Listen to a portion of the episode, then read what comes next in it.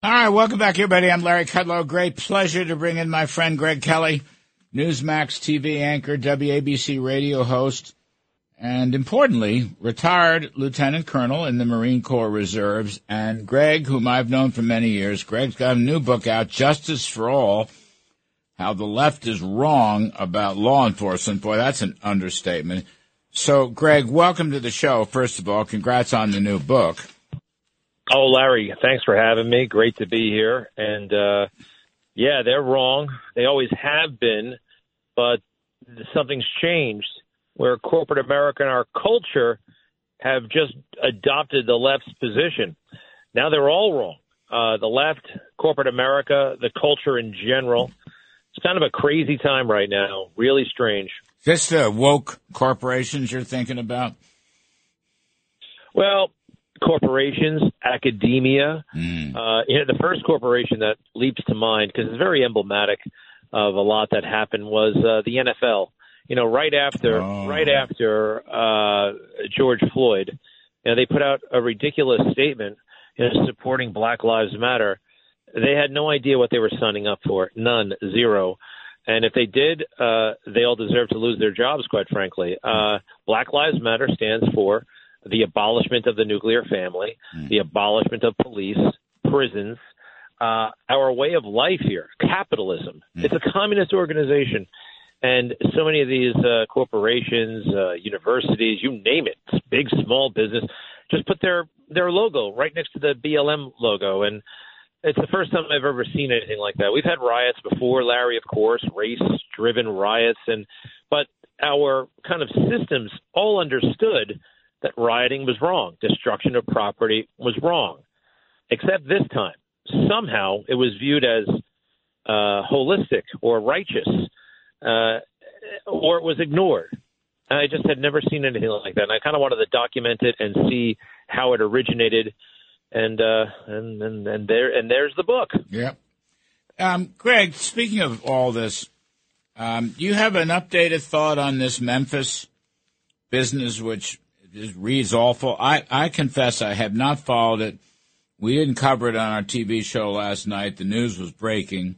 It's not a racial issue because uh, both the victim and the police are uh, black African Americans. But I didn't know whether you had looked at that. What, what is this all about? Have you figured it out? Well, I have looked at it. Uh, it's a horrific video. Uh, there is no excuse I mean, I guess the there are four videos that were put out, and the second one is the most, in my opinion, disturbing. Um, it's security camera footage from a neighborhood, and the way they are punching this guy and kicking him, mm. uh, it's it's shocking. I haven't seen anything like that since Rodney King, mm. and uh, I remember my dad's reaction to Rodney King. He thought those guys needed to be arrested. Uh, same in this case. Now we know it's not racist, right? Because as you mentioned, the cops are black, and so is the uh, the victim here, and that's one of the reasons why we did not see really, you know, wide uh, wide scale rioting last night. We saw pockets here and there, but nothing nothing tremendous. Uh, but there are people pushing this narrative, and they pushed it for years now that policing is inherently racist and that it's a vestige of the slave patrol, which is totally untrue, by the way. It's it's people at the NAACP and the uh, and the 1619 project have been pushing that. It is um, a fallacy, uh, but in their eyes, you know, a black police officer is is instrument of white supremacy just by being a police officer. Mm. It is preposterous, mm. but they're pushing that. And uh, you saw maybe the famous headline at CNN, like you know, racism is still a factor, and they have the pictures of all the black cops because they like to say policing in general is inherently racist, which is ludicrous. That's this anti so-called. Uh, this is this so-called anti-racist woke nonsense, where all life, all life is um, is a question of the oppressors versus the oppressed, and that the oppressors are always white supremacists, and that you can be whatever color or nationality or descent you are if you're in a position of authority, you're part of the white oppressors. And that's where this comes from. Um, yeah. Ted Cruz has written about this at some length in his fabulous book, Senator Ted Cruz, and it was a real eye opener. Uh, so that's what you're describing now. I didn't realize CNN had done that, but why am I surprised? Why am I shocked uh, at any of that nonsense? Um, so Greg Kelly, of course, my favorite police commissioner uh, is somebody named Ray Kelly, um, who I might add, for no particular reason, has been always wonderful to me down through the many, many years. The guy's just a great person and was a great police commissioner. Just want to say that. I've known you a while, and uh, I'm so glad things are working out on Newsmax and WABC. But let me ask you this. In the book, do you talk about this whole George Soros, you know, left wing, soft on crime district attorney movement? The guy spends 50 million, God knows how much, 100 million dollars to elect uh, local district attorneys, include our own Alvin Bragg here in New York, uh, who believe in no bail and no jail. Do you, you, do you tackle that at all in the book? Oh, sure, absolutely. And uh, George Soros, I, I disagree with his uh, his values and his goals, but it was a brilliant uh, strategy because it was kind of a backdoor uh, into American political life and the criminal justice system. You know, district attorneys' races generally don't receive all that much attention. Mm. Because whether you're a Democrat or a Republican and you're interested in fighting crime and being a prosecutor, generally speaking, you're tough on crime. Uh, but Soros saw an opportunity where you could spend just a little bit of money for a guy like Soros, 50 million spread across the entire country. that's uh, that's uh, money well spent, and you get somebody like Alvin Bragg or a Krasner. Alvin Bragg is particularly egregious. Uh, the the New York County District Attorney, Manhattan. Uh, you know, I like to point out though, uh, there, uh, Lee Zeldin got some blowback because he said, "I'm going to fire him day one," mm-hmm. and I heard even conservatives say, "Oh, that's uh, that's anti-democratic." You know, how could the people have chosen Alvin Bragg? Uh, well, number one, it's in the state constitution. All right, so the people also elected leaders who came up with the state constitution, but only uh, roughly ninety thousand people voted for Alvin Bragg mm. in a city of eight million, mm. and very undemocratically, uh, the primary day was on the last day of school in June. it's something that the Democrats have done to minimize voter participation uh, nobody is really thinking about voting on the last day of school. So if you have the means, you can get only a, a, a few thousand people who are fired up, leftist, full time kind of agitators to go out and vote for a maniac like Alvin Bragg. And I do use the word maniac deliberately. I mean, if you look at his manifesto on day one, where he says certain types of armed robbery uh, will not be prosecuted, I mean, this is hideous stuff, uh, and it's it's right there. And we have George Soros to thank. Very brilliant. I did not anticipate that. I didn't see it as a vulnerability, but here we are. You know, I, I just somehow, Greg Kelly, I don't see, I don't think it's a coincidence that all these big cities across the country that are run by big blue Democrats and they're big blue Democratic. I mean, the mayors and the district attorneys and whatever have a crime wave. You think that's a coincidence? I mean, really, I'm, I'm, it sounds like a corny thing to say or an obvious thing to say, but it's like if you go, you know, here's A, you got a bunch of left wingers who hate cops, no matter what they say. They hate cops. They want to defend the police uh, defund the police rather. They, and which they basically said in 2020. Then they calmed down in 2021. They've tried to back away, but they haven't changed their views at all. Left winger, left wing mayors, left wing DAs, defund the cops. The uh, victims don't matter. It's the criminals we have to help out.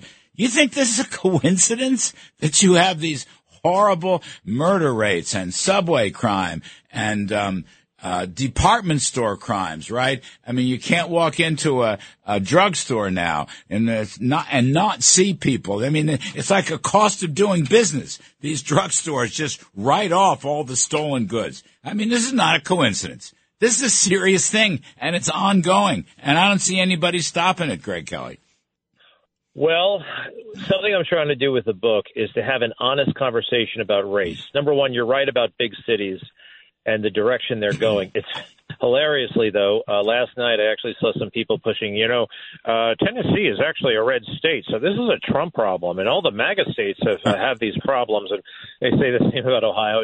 Uh, I put up a map of Tennessee. You know, you see a sea of red counties, and then Memphis is bright blue. Right. Um, right. But you know, so much of this is about race in America, and it's interesting that uh, if you are a conservative, generally speaking, you don't like to talk about race. That that that subject has been dominated by the left, and they're the ones who like to talk about it, no matter what color they are. So conservatives have retreated from the discussion. And the, as soon as somebody says, "Well, you know, uh, you can't walk in a black man's shoes" or whatever it is, it generally shuts a lot of people up. Um, I think whatever color you are, uh, especially if you're conservative, you need to talk about race and get comfortable talking about it. At one point, Barack Obama, I thought he was going to have an honest conversation about race. You know, he stepped forward after he secured the nomination in 2008 and said out loud, "We got a problem in the African American community. We have too many absentee fathers. Hmm. It's a problem. Hmm. We got to do something about it." Hmm. Now, that was one hell of a moment, and a lot of people voted for him because he was willing to have that conversation. I mean, who else could? But he was hit so hard by the left. Jesse Jackson threatened to castrate him mm. that he never went there again. And he was conflicted enough about his own race, and he writes about it in his many books about himself.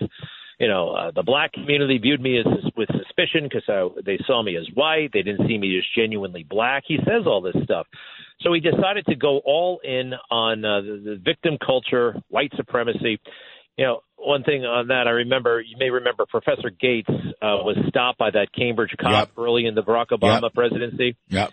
And and he came out very indignantly. Obama did and said, you know, the Cambridge police acted stupidly, and it's it's a known fact in America that you're more likely uh, to be stopped if you're black than white. That's a fact. Mm. Okay, that's a fact. But what about the other fact? All right, that disproportionately crime is committed by black and Hispanic people, disproportionately speaking. He would not go there. He and, and he created a division in America, ripped it apart to further his own brand. And BLM, oh, by the way, and sorry to go on, but was created in some part to bail out Barack Obama's problems with black people. Mm. In 2011, he was losing support in the black community. And he decided to, uh, well, BLM helped him they emotionalized the issue of Trayvon Martin, which should have not have been a national issue. Mm. Barack Obama had to get black support, and he did it through Black Lives Matter. It's uh, it's very cynical, and I, I outlined it in my book. I didn't know that that happened, but it did, and uh, it's it's what a what a lost opportunity, and it, it falls to people like me at Newsmax, believe it or not, to try to wage this honest conversation about race, even though it can be uncomfortable at times. By the way, uh, obvious maybe, high crime cities are high unemployment, low economic growth cities. Just want to put that in. I mean, crime is like a tax hike because you're not going to have a, if your business, if your small business on the street, Greg, is closed down, you're not going to reopen it. Or if you're thinking about opening a new small business, you're not going to do it in a high crime area.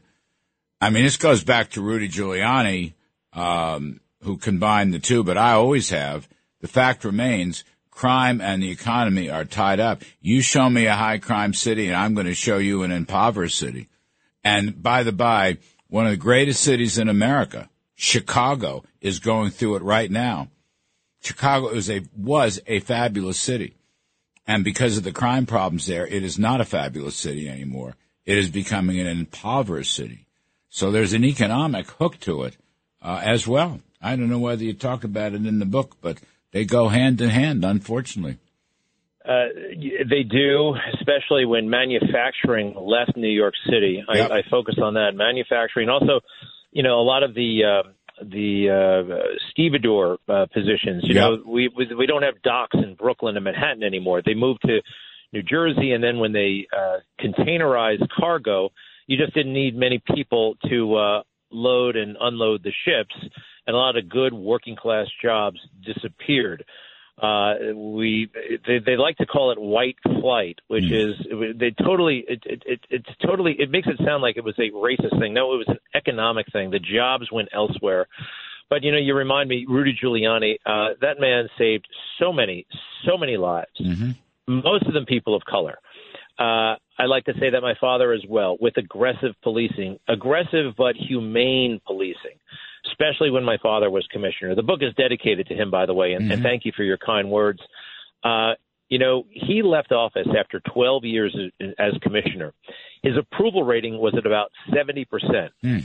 Uh, among blacks and Hispanics, it was about 63%. I mean, this these are crazy numbers. They they know how to police. We knew we know how to do it, but the liberals came in and broke it they broke it. First, they pretended that policing was broken. Then they pretended to fix what wasn't broken. And then de Blasio actually managed to break it. And oh, by the way, Adams is no better. well, that's the thing. Uh, let's just pause here. We're talking to Greg Kelly, uh, Newsmax TV anchor, WABC radio host. Uh, his new book, Justice for All How the Left is Wrong About Law Enforcement. Uh, Greg, my friend, talk.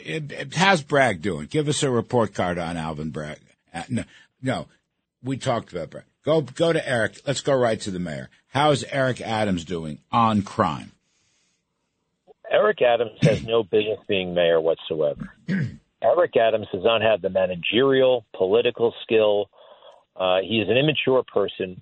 Uh, he was never a real cop. He has no idea what he's doing. There are 30,000 people in New York at least who know more about law enforcement than he does. You've seen it already. He likes to wear nice clothes. He likes to have a press conference. He likes the nightlife. That's all he knows how to do. Now, he appointed a woman who, from what I hear, is a very nice person, Keechant Sewell, as the police commissioner. Oh, by the way, where has she been? She's almost invisible. Um, she's invisible because Eric Adams wants to run the police department, and I already listed his deficiencies. I'll throw in one more deficiency. He's a racist. Mm. He stood up in public and said he's going to chase cracker ass out of the police department. Well, he's actually done that. He's actually firing people based on the color of their skin. It's mm. very sad. Uh, you know, yesterday he's touting uh, numbers of uh, crime decreasing not happening. Number one, I don't trust the numbers. Number two, there aren't more people are dying on the subway, and in the same breath, he says the subways are safer than ever. It's uh, it really is something to behold. This individual, this city, where we had some giants, Bloomberg, Giuliani, Koch, mm. Wagner, and that this this individual career politician who knows nothing is the mayor. Now, I know he talks a good game, and he sometimes fools the people over there at the New York Post. Oh, wow, he's saying all the right things. Uh, he says all the right things to your editorial board, and then he says something else when he's in Brownsville. he's not to be trusted. From what I understand about his uh, his personal life and his uh, real estate holdings – I, I, I don't know. I have a hard time imagining him making it four years, but but we'll see. I had lunch with a pal of mine, someone I suspect you know. I'm not going to name names, but he's a very, very well respected CEO of a big company based here, who just said to me, you know, Adam says the right things. The trouble is he doesn't do the right things. And that's what you're saying too. I mean, some of his statements, you know, are very conservative, uh, but he never seems to follow through. By the way, you know, I talk to him periodically. I did during the campaign, Greg Kelly, and I did afterwards. He still will call occasionally and beg him to do stuff on the economy, taxes and regulations, but nothing ever seems to get done. But in terms of policing, um, isn't the police department still woefully short of staff, like 5,000 cops too few or something like that? Well, the head count has uh, dropped dramatically. Uh, I believe 10,000 police officers have left in the past uh, 24 months, and, and who can blame them? And by the way, who wants to join the police department? Mm. This is a, it was already a job where you risked your life, you know, it, it day in and day out. It was part of the job. Now you're also kind of risking your your freedom and your livelihood. Mm. The city council came out with this preposterous rule about how you can grab a suspect. Uh, you know, I forgot if it's above the diaphragm or below the diaphragm. I've never been able to figure out where my diaphragm is, to be honest. So uh, they have they have cha- they have chained the hands of cops, and you know, really, I don't blame them. Why, aggressive policing? How can you be? How Yeah. can you be an aggressive police officer in this environment? Right. Oh, by the way, we're not talking about breaking heads. You know what happened in Memphis? I got it, Joe. Yeah, hey, hey, Larry, I appreciate it so much. You bet. Greg Kelly, Newsmax, and right here, WABC radio host. The name of the book is Justice for All How the Left is Wrong About Law Enforcement. My pleasure talking with my pal, Greg Kelly. I'm Kudlow. We'll be right back after this.